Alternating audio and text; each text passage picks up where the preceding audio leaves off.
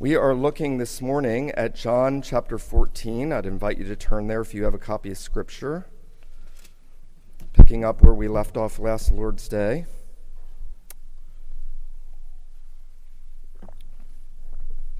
And we are looking at John 14, beginning in verse 15. We're going to read down to verse 30. This is the upper room discourse. The Lord Jesus is going to the cross. These are some of the greatest truths that he's ever going to speak, some of the greatest truths recorded in Scripture. And uh, I noted last Lord's Day that this is um, really the most focused section on Trinitarian theology in the New Testament. While the Trinity is taught everywhere in the New Testament, here the Lord Jesus is revealing both the Father to his disciples and he is revealing the Holy Spirit to his disciples. Very interesting. The closer Jesus gets to the cross, the more clear the Trinity becomes. Isn't that interesting? He, he has alluded to the Holy Spirit early in chapter 7, but now he is going to talk about the Spirit in a very focused way, both here and some in chapter 15, and then quite a bit in chapter 16. And so we're looking this morning at John 14 verses 15 through 30. And now Jesus says to the eleven, If you love me, you will keep my commandments, and I will ask the Father, and he will give you another helper to be with you forever, even the Spirit of truth, whom the world cannot receive because it neither sees him nor knows him. You know him, for he dwells with you and will be in you. I will not leave you as orphans, I will come to you. Yet a little while, and the world will see me no more, but you will see me. Because I live, you also will live. In that day you will know that I am in the Father, and you in me, and I in you. Whoever has my commandments and keeps them, he it is who loves me. He who loves me will be loved by my Father, and I will love him and manifest myself to him.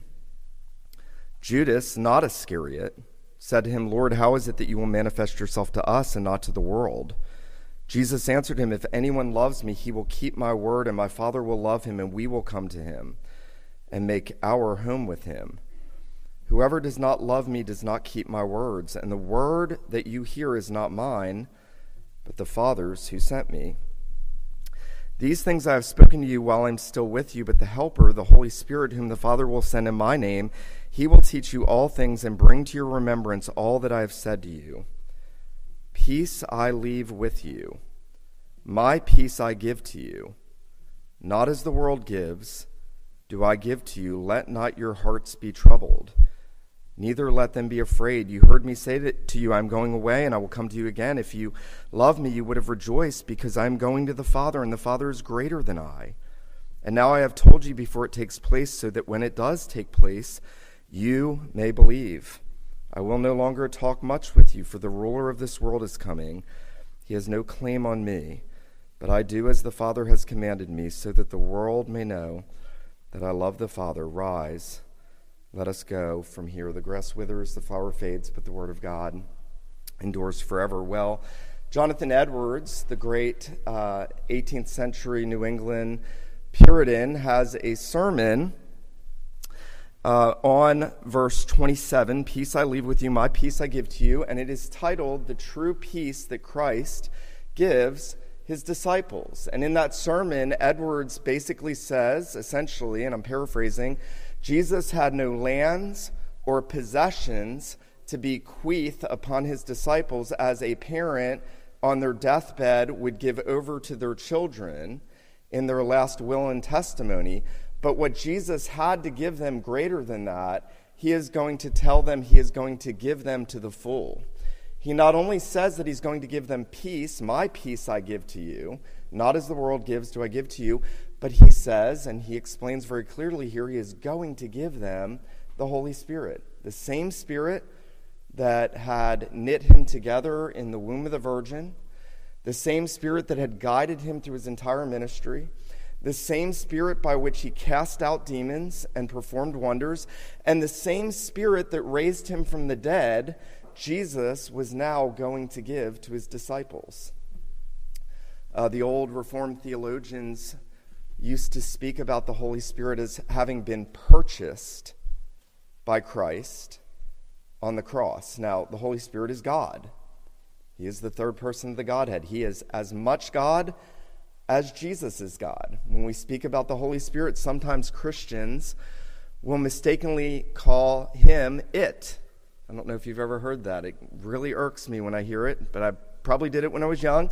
The Holy Spirit is not an it, it is a he. The Holy Spirit is God. And uh, Jesus is going to tell us about the precious gift of the Holy Spirit that's uh, he's going to send to his disciples once he goes to the Father. Now, that is the background. We've talked about that. Jesus has told the disciples, I'm going away. You can't come with me. And their hearts are troubled. You know, I was thinking about this uh, recently.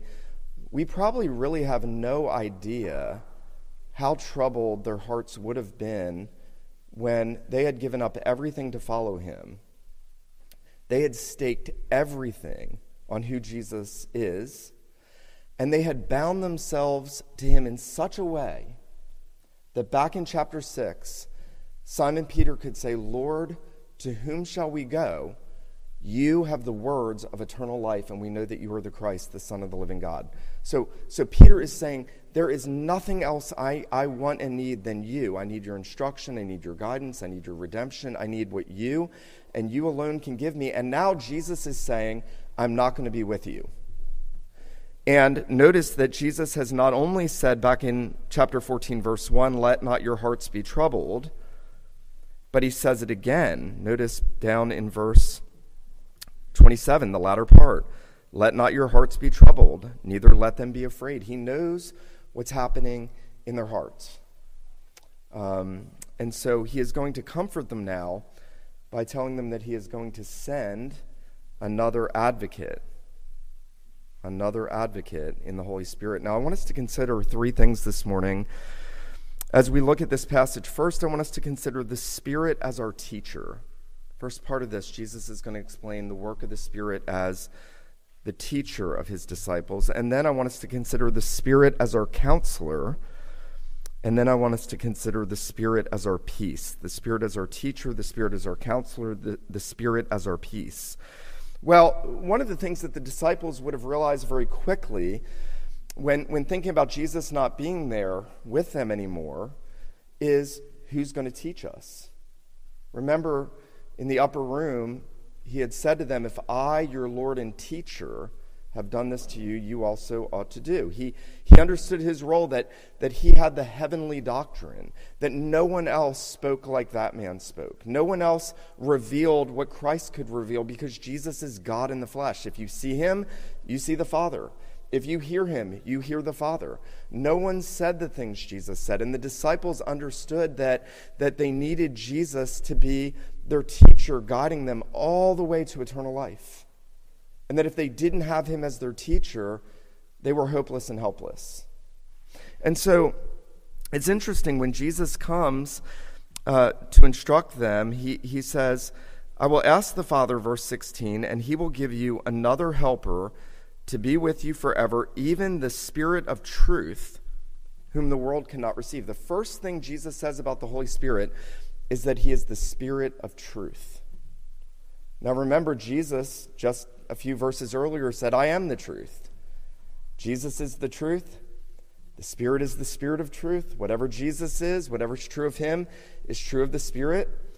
And what's fascinating is Jesus is essentially saying to the disciples, because he, he is going to say in this section, it's better that I go away, because if I don't go, the Spirit won't come to you.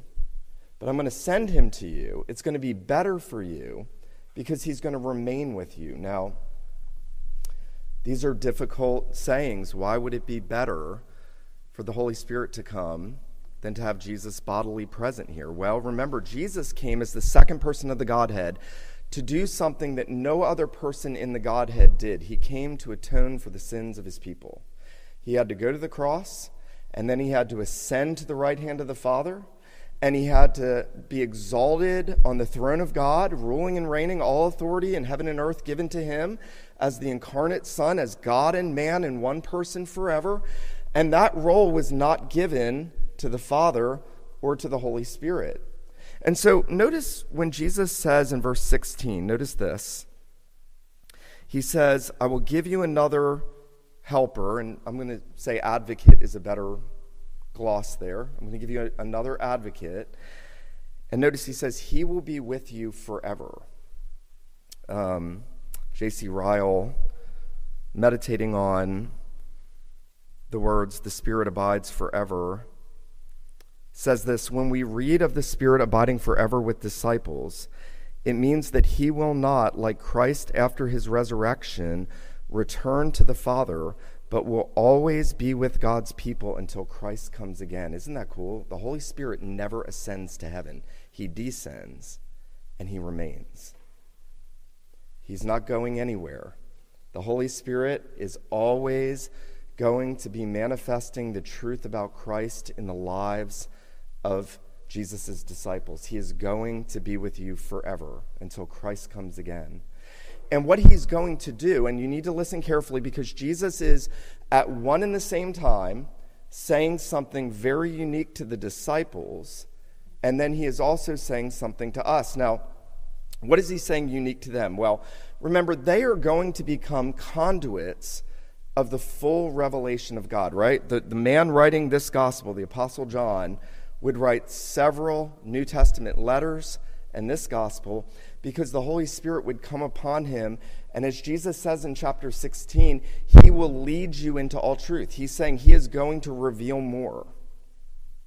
By the way, um, in chapter 16, Jesus says about the Spirit, He will take of mine and He will declare it to you. If you want to know if the Holy Spirit is at work in a church, is Jesus being exalted?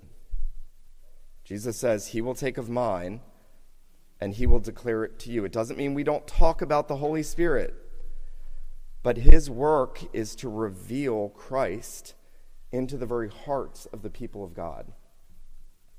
So if you want to, if people say, well, is your church a spirit filled church? You can say, our church exalts Jesus. So yes, because that's the work the Spirit does.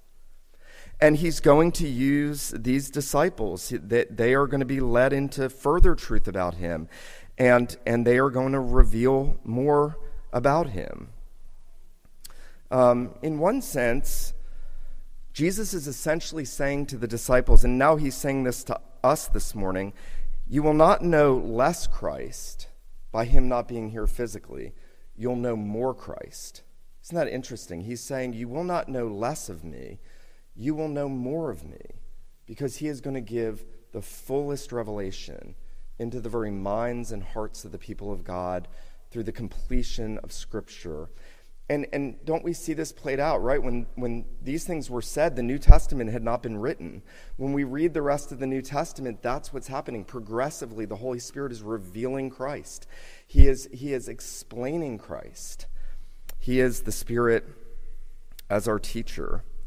But then, secondly, I want us to consider the Spirit as our counselor or advocate. Now, you all probably know this.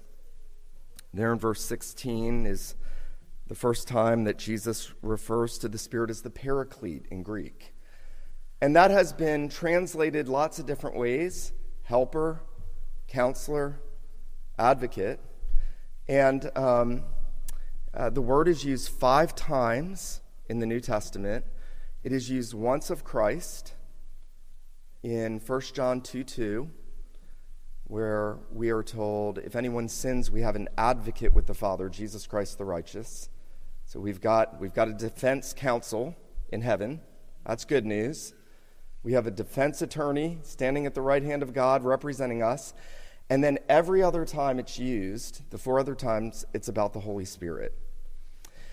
And I think the best way we can interpret this is defense counsel. He is a defense counsel in the lives of God's people.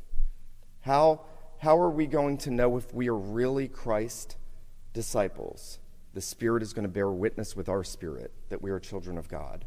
How will the world know that we belong to Christ? They will see the Spirit at work in us, exalting Him, glorifying Him, um, they won't see him or know him, they won't understand what's happening, but, but he will act, and this is very important, he will act as a defense attorney in defending us, protecting us, verifying us, and keeping us. Um, I had never thought about this. This is fascinating. Remember that in Matthew 12, Jesus is doing all these miracles, and the Pharisees come and they say, You're doing this by Satan. And he says, No, I'm doing it by the Spirit of God. So Jesus cast out demons by the Spirit of God. In his humanity, as man, as second Adam, he needed the Holy Spirit to empower him so that he could be our representative. And that means that Jesus was himself defended by the Spirit working through him, verifying who he is. Listen to this. Sinclair Ferguson says this. I love this. The Holy Spirit is Christ's defense counselor. He is sent to defend the cause of Jesus in the heart of the weakest believer. The poorest, weakest, frailest believer has the same Holy Spirit in his or her heart who defended Jesus against a legion of demons. Don't miss that. The same spirit that defended the truth of Jesus against a legion of demons is the same spirit, Jesus says, that's going to dwell in you. He's going to dwell in us, and he is going to be a defense counselor for us. It doesn't matter how weak or poor, it doesn't matter how frail. He is going to bear witness. Why do I keep believing in Jesus Christ? Why do you keep believing in Jesus Christ? Why do others not continuing believing in him? Because the Holy Spirit is there as our advocate, leading us, guiding us, keeping us, defending us, and preserving us for the cause of Christ in us. The only reason I continue believing in Jesus is because the Spirit is the advocate. Now, here's the other good news we have two defense counselors. This is right. Jesus says here, I'm going to send you. Notice verse 16. I probably should have just preached one verse here, but um, I'll ask the Father, He will give you another, another counselor. There's two of them. So, right now, here's the good news if you're a Christian, you have an advocate in heaven for when you sin. He is the righteous representative who has atoned for your sins, who is representing you, who is praying for you and interceding for you. And you have the Holy Spirit, the Spirit of Jesus in you, doing all those other things. Isn't that awesome? Two persons of the Godhead actively defending you and keeping you. Um, that ought to be the greatest comfort because if we were left to ourselves, we would not continue believing in Jesus. We never would have believed in the first place. Um, I remember.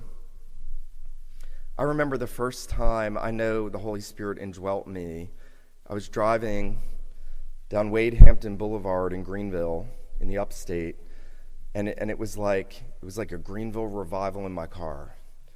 And I was very Presbyterian, but I was so overwhelmed by the presence of Christ, by the Spirit in me, and never having experienced that, that I literally thought I had to pull my car over and, and stop. Now, you may not have had an experience like that, but if you're a believer, you have the same advocate dwelling in you, keeping you, working in you, revealing Christ in you, causing Christ to be formed in you. It's not just that he enables us to believe on Christ as he's in heaven, he actually causes the Lord Jesus to be formed in us. He dwells in us. Notice Jesus talks about making our home with you. If anyone keeps my word, the Father will love you, and, and we will come and we will make our home with you. If somebody asks you, what is the essence of Christianity? You can say, God, the triune God dwelling in me by faith in Christ. The Holy Spirit causes the Father and the Son to dwell in the hearts and the lives of his people. We are the temple of God. Um, the Holy Spirit dwells in us, and he's with us, and he's among us, and he remains with us. Now, do we always do we always perceive the Spirit indwelling us? No. Why? We, we grieve the Spirit, don't we, by our sin. We, we can quench the Spirit. I, mean, I can't tell you how many times I've confessed sin and, and asked the Lord, please forgive me for grieving the Spirit. Please restore the joy of your salvation. We can, we can choose our flesh over his abiding presence. And yet, that doesn't mean that he's not there with us. He's there to convict us of our sin when we sin. He's there to bring us to the foot of the cross. What, what makes me come to the foot of the cross and see my need for the crucified Son of God? The Holy Spirit does, doesn't He? Even when we stray, He is leaving us uncomfortable in our souls. He's leaving us disquieted. He's bringing His word to convict us and to bear on us. And, and He's not just the abiding Spirit, He is, in that sense, the restoring Holy Spirit. Now, I want us to just consider here, very briefly, in the third place, the Spirit as our peace. I, I opened this sermon with that account of Jonathan Edwards' sermon, True Peace that Christ gives his disciples. And, you know, when, when we think about, in our day and age, we're so, we are so captive to our environment that we don't even need, know how to think properly about things. When, when we think about peace because of our society, we think about just, just getting along, living, let other people live, just, you know. And look, I want as little conflict in my life as is humanly possible. And you should want that too, but that's not what Jesus is saying. Jesus is not saying you're going to have as little conflict in your life as possible because my peace is going to do that. He's saying, when I send the Spirit to you, He is going to work the fruit of the Spirit in you. That the fruit that belonged to me, the peace that I had with my Father, the unity, the harmony, the fellowship, the communion, that same identification you are going to have because you're united to me by the Spirit, and He is going to work those things in you. By the way, if you read John 14 through 16 carefully, Jesus is going to call it my peace, my love, and my joy. He talks about giving his disciples my peace, my love, and my joy. And it shouldn't take you long to say, wait a minute, those are three of the first fruits of the Spirit. He is going to give the fruit of the Spirit in the lives of his people so that even when things are difficult and challenging, even when there is conflict and hardship and suffering and opposition and persecution, and these disciples are going to know affliction, they can have the same peace that Christ had in his heart. You know, I'm a very, you know this about me if you've gotten to know me, I'm a very sort of emotionally roller coaster kind of guy. My wife puts up with a lot. Um, and, and maybe you're like that. We, we have conflict, we have trials, we, we get worked up, we, we don't know how to respond. Well, well, I think Jesus is essentially saying here to them look, don't let your hearts be troubled because I'm going to give you my spirit, I'm going to give you the truth. He's going to be your advocate and he's going to produce peace in you. One of, the, one of the remarkable things when you think about the Lord Jesus is yes, his soul is weighed down with agony in the garden. He was not an emotionless man. The Lord Jesus was not a sort of automaton, he wasn't a robot. I mean, he sweat great drops of blood at the prospect of having fellowship broken with his Father, the agony of his soul. But then when he goes to trial and he stands before Caiaphas, the high priest, Pilate, when he is condemned by the Romans and the Jews, when he is scourged and spit upon and mocked, crowned with thorns, when he is nailed to a cross that he had to carry himself, to be nailed to for your sin and my sin, he doesn't seem the least ruffled. Isn't that interesting? He doesn't seem ruffled. In fact, he's actually thinking about other people. When he's hanging on the cross under the wrath of God, he's thinking about a home for his mother.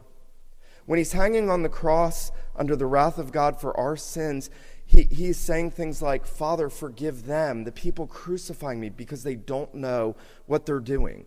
When he is hanging on the cross, the Lord Jesus is thinking about you and bringing many sons to glory. How is he doing that? Because he has a divine peace about Him. And that's what we so desperately need. Um, the world can't give you this. You're never going to get it in a self help book. By the way, I may have said this, I don't know, but if self help books worked, you'd only have one of them. Yes, you'd only need one. Um, well, you, you, only need uh, one book. You need the words of the Lord Jesus, you need the Spirit of truth. Um, we need him as our teacher, we need him as our counselor, and we need him as the one who gives us his peace. Um, very interesting. I just note here at the end of this passage, verse 31. After saying these things, Jesus says to his disciples, Rise, let us go from here. Now, you wouldn't know this in the English, but in the Greek, it's actually military language. He's actually saying, Let's go to war. Isn't that awesome? I'm going to give you another helper, defense attorney, spirit of truth, I'm going to give you my peace. Now I'm going to war for you. Why, why should we take great comfort in this? Because Christ purchases all of this for you on the cross and in his resurrection. And Christ freely gives us the Holy Spirit. This is beautiful. You can't do anything to get this. These are the greatest truths ever, and we can't do anything. We have to receive them by faith in Christ. Now, I think it is right and good that we would pray more often for the Holy Spirit. I need you to pray that for me. I need to pray that for you. We need the Spirit at work among us. You know, I um, I mentioned that you know if a church has the Holy Spirit because Christ and all of his graces are exalted in that church. There was an occasion where I knew of a church that had really fallen apart by division and contention, selfishness, fighting, bitterness, anger. And a friend of mine uh, said to my wife that the last Sunday they went to that church, someone had said something that was wildly unbecoming of a Christian. And this woman said to my wife, it was at that moment I believe the Holy Spirit was no longer in that church. You see, this is the implication for this church. The Holy Spirit has to rule as the truth teller, the, the truth revealer of Christ. He has to reign in our lives as the defense attorney, helping us, protecting us, keeping us, and then manifesting those graces among us. We can never pray too much for more of the fruit of the Spirit. We, we will never pray too much. I want to leave you with this last thought.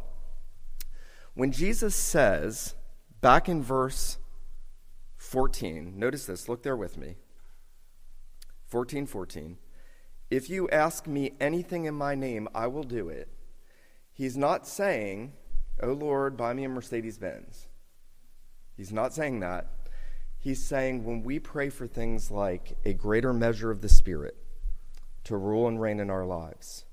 When we ask Him to manifest more of Christ in us, when we pray that He keeps us and preserves us, the Lord Jesus is going to answer those prayers. You know why? Because He's just said this is what He's committed to doing.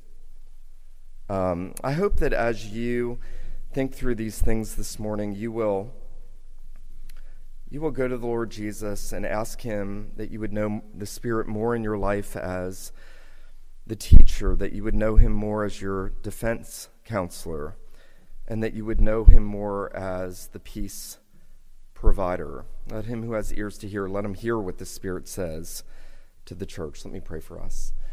Father in heaven, we do thank you for these words of life, these heavenly words we do pray this morning that you would give us more of the Holy Spirit, how desperately we need him. We ask that you would forgive us, Lord, for the ways that we have quenched him, the ways in which we have, um, we have uh, sought to walk in our own ways and not sought to live in the Spirit. We do pray that you'd cause your Holy Spirit to dwell in us in a greater measure. Lord Jesus, we pray that we would know him at work in us as the truth revealer as the defense counselor, and as the peace provider. Would you do that for each and every man, woman, and boy and girl in this place? Lord, we thank you and praise you for such a gift. We pray these things in Jesus' name. Amen.